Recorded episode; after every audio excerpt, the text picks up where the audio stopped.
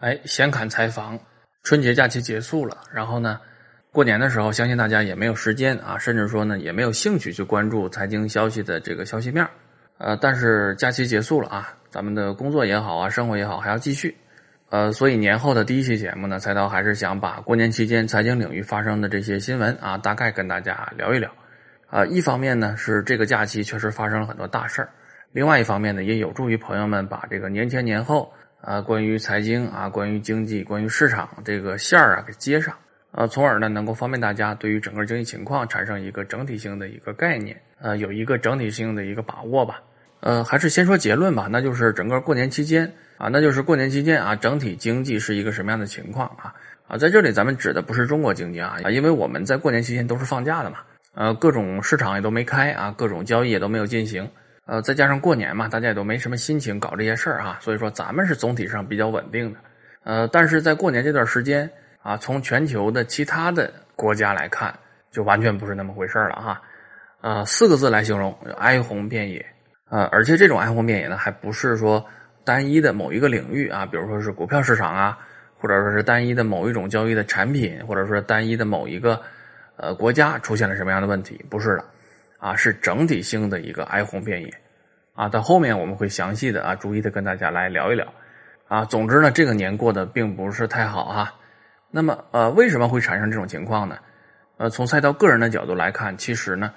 呃，并没有特别明显的原因啊，啊，如果是咱们节目的老听众的话，其实应该记得我们之前有一期节目啊，叫做 A 股暴跌，警惕三件事，啊，在那期节目里边呢，菜刀就说过这个观点啊，说什么是值得警惕的呀？就是市场没有理由的下跌才是值得警惕的，而在过年期间呢，全球主要的经济体啊整体发生的这样一种状况呢，呃，其实是符合咱们节目中原来说的那种状态的啊，啊，就是说全球市场出现的这种大的波动，实际上来讲有没有原因呢？找不到特别具体的原因啊。如果说之前我们还讲啊，比如说股市吧，啊，我们说美国的股市、欧洲的股市啊，甚至于呢是这个日本的股市。它的下跌啊，尤其在二零一五年是非常明显的。说呢，是由于中国 A 股市场的拖累啊，因为 A 股市场在二零一五年这个暴跌嘛啊，然后呢，欧美的市场比咱们晚啊，咱们这边跌完之后，紧接着夜里啊，欧洲开始跌，欧洲跌完之后呢，美国开盘了，美国开始跌啊，然后第二天又影响到日本啊，转一圈回来。呃，但是在过去的一周啊，这个过年呢，对吧？咱们过年呢，A 股市场没开，根本就没有交易。啊，所以再把这种其他国家资本市场的变动往这个 A 股身上赖的话呢，实际上就非常的牵强了。啊，当然了，这里边肯定是会有中国的因素存在的哈。啊，比如说中国整体的经济形势在下行啊，中国这个经济在衰退啊，包括我们目前这个政策面也不是特别的明朗啊，等等。啊，但是这些并不是直接因素啊，它并不能直接的作用于这个资本市场啊。所以抛开这些不讲的话呢，在过去的这一周啊，就是说中国春节假期的这一周里边。全球主要的这些经济体，他们发生的这些经济上的波动，啊，实际上在菜刀个人看来是没有明确的原因的啊，或者说是没有特别明显的直接的原因的，啊，尽管很多这个国外的媒体也在勉强的给出各种各样的原因吧，啊，比如说这个英国的《金融时报》啊，啊，列出了引起全球市场暴跌的十二个因素，啊，但是这十二个因素拿出来之后，我们看呢，其实都是比较牵强的，啊，这些因素对于市场有没有影响呢？当然是有的。啊，但是还是那句话，他们都不是直接因素啊。比如说，它里边提到了欧佩克啊，提到了人民币的贬值啊，提到了美联储的这个政策因素等等。但是这些东西是在过去的一两年过程中都存在的啊，所以他们并不是直接因素啊。那么，如果他们不是直接因素的话，我们又找不出其他别的这样的原因，那说明什么呀？说明在过去一周全球主要市场的这种暴跌啊，实际上是没有理由的。所以呢，就回到我们之前的节目啊，菜刀给出过的一个观点，就是我个人认为呢，没有理由的下跌才是最值得警惕的，啊，为什么呢？因为在它背后一定有更加强有力的、更加规律性的一些东西在起作用，而这些在背后真正影响这个市场走势的这些非常硬性的、规律性的东西，啊，往往都是一些趋势性的，是不可逆转的。所以呢，出现这样情况的时候，才是我们更应该警惕的时候。啊，而二零一六年开年的时候呢，中国的 A 股市场出现过这样的情况，啊，然后在我们自己的这个春节假期的时候呢，啊，全球其他的这些市场也出现了类似的情况，啊，啊，所以呢，这样的情况需要引起我们的重视。那么，在过去的一周，到底发生了什么呢？大概有这么几个方面吧。第一个，首先当然是股票了，那就是资本市场，啊，全球主要国家的主要的资本市场全部是下跌的啊，甚至于有一些指数呢下跌的还非常的猛烈哈。比如说日本的日经指数啊，在过去一周下降了百分之十一，呃，香港的恒生指数呢刷新了三年的低位，啊，然后欧洲呢法国指数跌了将近百分之五，呃，新兴市场的印度、俄罗斯呢一度下跌超过百分之六啊。呃，所以呢，资本市场是经济领域里边非常重要的一个部分嘛，也是最直观的一个部分啊。在过去一周，呃，下跌的是非常惨烈的。呃，不过过去一周由于 A 股没有开盘啊，没有这个交易啊，所以说呢，呃，也算幸运吧，我们躲过了那一轮这个比较惨烈的下跌。呃，但是今天今天礼拜一嘛，猴年第一天开盘，呃，由于春节假期的时候，全球的资本市场是这样一个状况，所以说呢。很大的概率上，我们来看的话，今天 A 股的走势应该还是会补跌一下啊。这个呢，应该是一个大概率事件啊，应该是不能避免的啊。这就是关于第一个部分，就是股票这部分哈啊，在过年的这个假期里边啊发生的一些情况。然后第二个部分呢，就是汇率。呃，汇率这个问题呢，就和咱们有关系了哈。呃，当然它又不仅仅只是人民币汇率的问题啊，其中还包括美元汇率。呃，先说人民币汇率啊，由于过年期间我们是放假的，对吧？而人民币汇率呢，呃，又分成两个市场啊，一个是在岸市场，一个是离岸市场。呃，我们放假，所以说在岸市场这一部分呢，在过去一周整个就是关闭的，啊，没有交易，所以说呢，啊，在岸市场从名义利率上来看呢，这个汇率是没有变动的，啊，但是离岸市场呢，由于不在国内进行交易嘛，啊，不受咱们这个假期的限制，啊，它仍然是继续运行的。而恰恰就是在过年的这一周的时间内啊，人民币对美元汇率的离岸市场发生了比较大的变化，那就是呢，人民币对美元在过去一周大幅度的进行了升值啊啊，这个情况还是很有意思的啊，因为我们之前在节目中也一直强调嘛啊，在一些基本的因素没有发生变化的情况下，人民币对美元已经进入了一个贬值的通道啊啊，但是呢，就是在过去的一周时间里。影响人民币对美元汇率的一个基本因素，发生了一点微小的变化啊。目前看呢，这个变化到底是不是一个趋势性的，我们暂时还不知道啊，可能还要继续观察下去啊。正是这个因素的变化，导致在过去一周里边，人民币对美元开始进行升值啊啊。这个因素是什么呢？啊，就是美元指数发生了变化啊，也就是说呢，美元指数下降了啊，从这个春节假期开始前的九十七点几下降了多少呢？下降到了九十五左右，啊，美元指数出现下降意味着什么呢？其实就是意味着美元对一篮子货币出现了贬值啊，啊，或者说什么呢？就是说美元呢，在过去的一周时间内突然之间发生了变化，一改过去两年时间里边啊美元非常强势的这么一个状态，在过去的一周里突然出现了贬值预期，所以导致怎么样？导致人民币对美元开始出现了升值啊。所以说，这种升值呢，并不是说人民币本身出现了问题，而是什么？而是因为美元贬值造成的。那么，在过去的一周时间内，为什么突然间出现了美元贬值的预期呢？啊，从目前媒体报道的这个消息面上来看呢，大概有两个原因啊。第一个原因呢，是一月份的相关的美国的经济数据啊，并不是让大家那么特别的满意啊。虽然并不是全面的数据都不支持美元继续上涨啊，但是呢，有个别的一两个数据呢。还是低于市场预期的，再加上之前呢，市场对于美国经济的复苏其实还是有这种将信将疑的情绪的，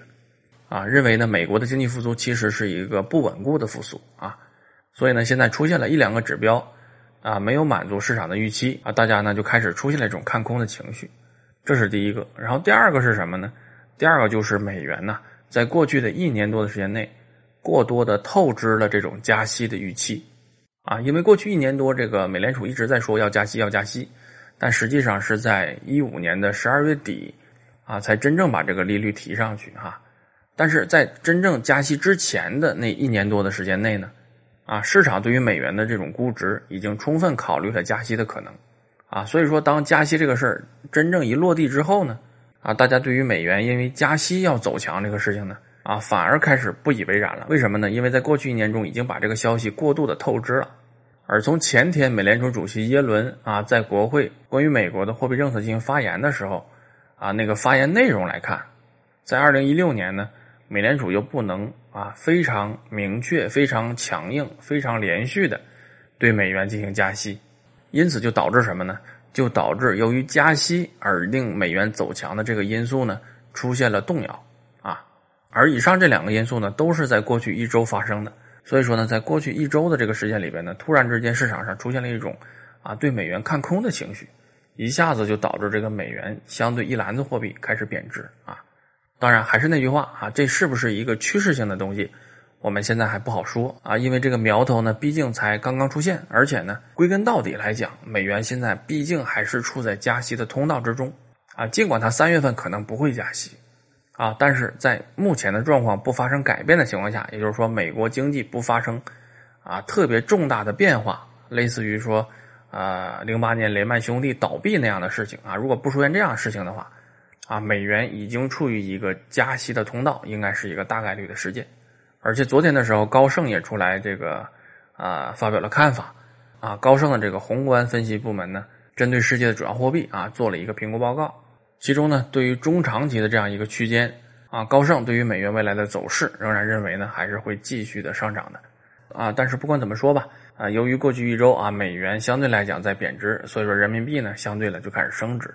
离岸市场已经涨到了六点五零左右。那么今天第一天啊，人民币的在岸市场也是头一天交易啊。如果不出意外的话呢，呃，人民币在岸汇率应该也是会补涨的，因为一般情况下来讲呢，呃，人民币对美元的离岸汇率都是要比在岸汇率稍微高一些的。所以说呢，现在离岸汇率啊，大概在六点五零左右。也就是说呢，今天啊，在开始交易之后，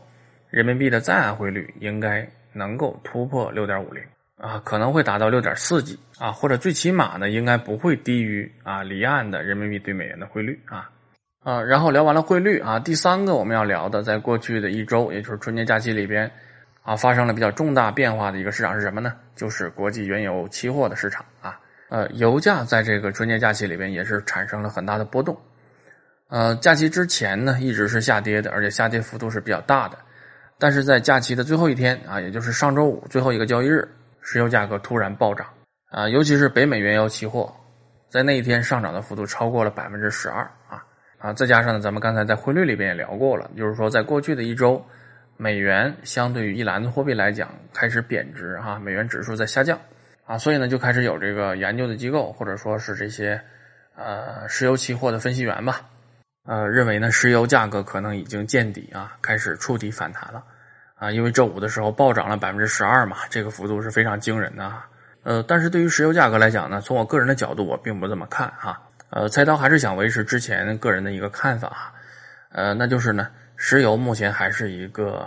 呃筑底的过程啊，应该说再往下跌也跌不到哪里去了啊，因为毕竟已经跌到了二十几美元一桶嘛，啊，再跌能跌到哪儿去？总不能不要钱吧？啊，那么涨是不是能涨得起来？因为我们之前有期节目专门聊到过，说影响石油价格的因素，呃，美元固然是影响石油价格的一个非常重要的因素啊，因为石油是美元标价的嘛。一般来讲，美元和石油之间是有一个反比的关系，就是说美元越不值钱，石油就越贵，啊，美元越值钱的时候呢，石油就越便宜啊。那么现在美元既然有稍微贬值这样一个倾向，那么石油是不是就应该涨了呢？啊，好像逻辑上说得通啊。啊，但是在之前咱们的节目里边，其实也聊到过，呃，美元只是影响石油价格的因素之一啊，并不是一个唯一的因素啊，而且甚至于呢，说不上是决定性因素哈。观察石油价格还是要综合来考虑。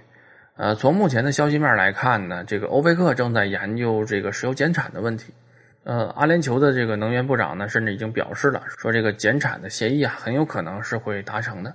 呃，但实际上我对此并不是抱太大的希望啊。为什么呢？啊，首先啊，对于欧佩克减产这个协议啊，现在大家在谈判，这个发起方是谁呢？其实是委内瑞拉啊。尽管不是中东国家哈，但委内瑞拉是这个欧佩克的成员之一哈啊，十二个成员国里边的一个啊。他为什么特别着急说让这个欧佩克赶快进行减产的谈判呢？啊，因为他国内的经济情况呢实在是太差了。啊，石油价格如果再继续在这么低的位置进行这个运行的话呢，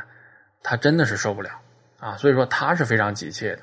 啊！所以说呢，这一轮欧佩克的减产协议啊，主要的发起方是委内瑞拉，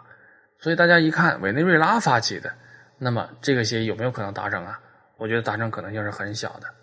啊，首先你连中东国家都不是啊，尽管你是一个很大的产油国啊，但是你不是中东国家啊，更不是阿拉伯国家，对吧？啊，本身和人家就隔着一层。另外呢，委内瑞拉现在整个的经济情况本身就不好啊，没钱谁听你的呀？而且除此之外，更重要的是什么呀？这次低油价冲谁去的呀？尽管不是完全针对委内瑞拉吧，但是它也是目标之一啊啊，所以说它挺不住了，本身就是这一轮啊油价非常低的一个目的。马上就要成功了，怎么可能这个时候减产呢？很难的。而且呢，伊朗刚刚恢复了这个原油出口的资格，对吧？解除了对它的限制，伊朗就明确表示了，我肯定不减产啊。那么，伊朗作为中东地区的一个非常重要的产油国啊，石油储备是非常大的，它不减产，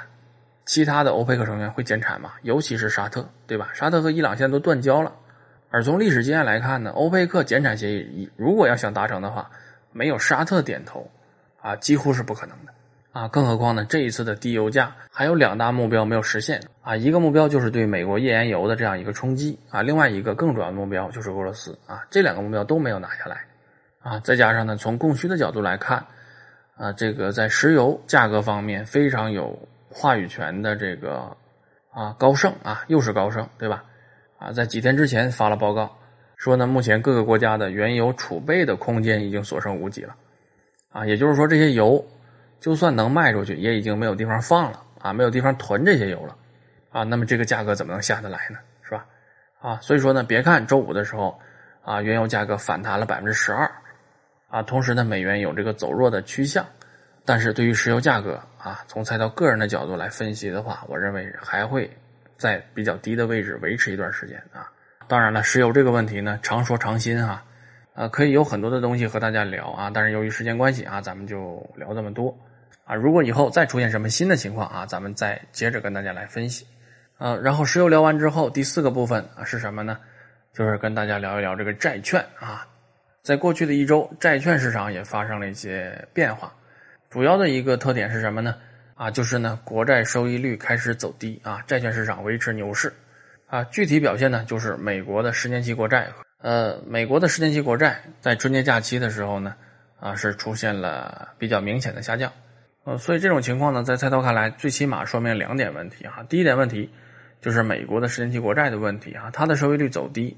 意味着什么呀？意味着全球的金融资产的价格都在下降。为什么呢？因为美国的十年期国债啊，基本上是全球金融资产的定价基础，就好像说我们为什么一直在聊石油价格呀？因为石油价格基本上就是全球实体经济的定价基础啊，所以在这儿呢，不妨多说一句，就是说为什么现在全球经济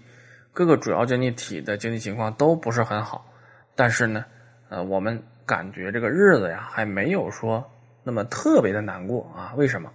就是因为目前的油价特别的低啊。如果说油价有朝一日反弹了，不要说回到历史高位啊，能达到一百四十美元。从目前的情况看，原油即使回到八十美元一桶，全球的通胀率也会马上就上去，啊，到那个时候才是真正艰难的时刻来了，啊，现在我们经济开始出现停滞，啊，经济开始出现下行，我们觉得呢好像还没什么，为什么呀？因为 CPI 比较低，啊，CPI 为什么低呀？啊，某种程度上呢是由于原油价格比较低，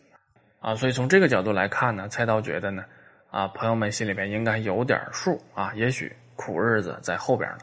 啊，这是关于债券的第一点啊。然后第二点是什么呢？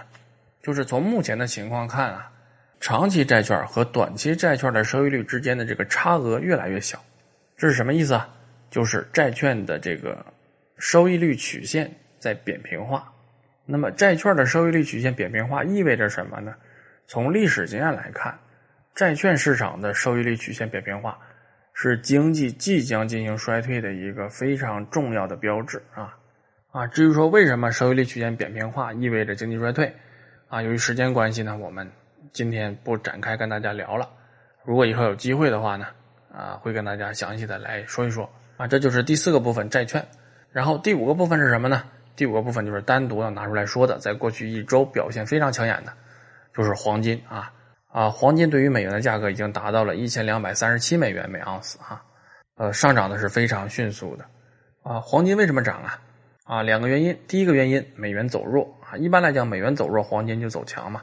啊。但是这次的黄金上涨呢，这个美元走弱并不是主要原因，主要原因是什么？主要原因是这个资金的避险需求啊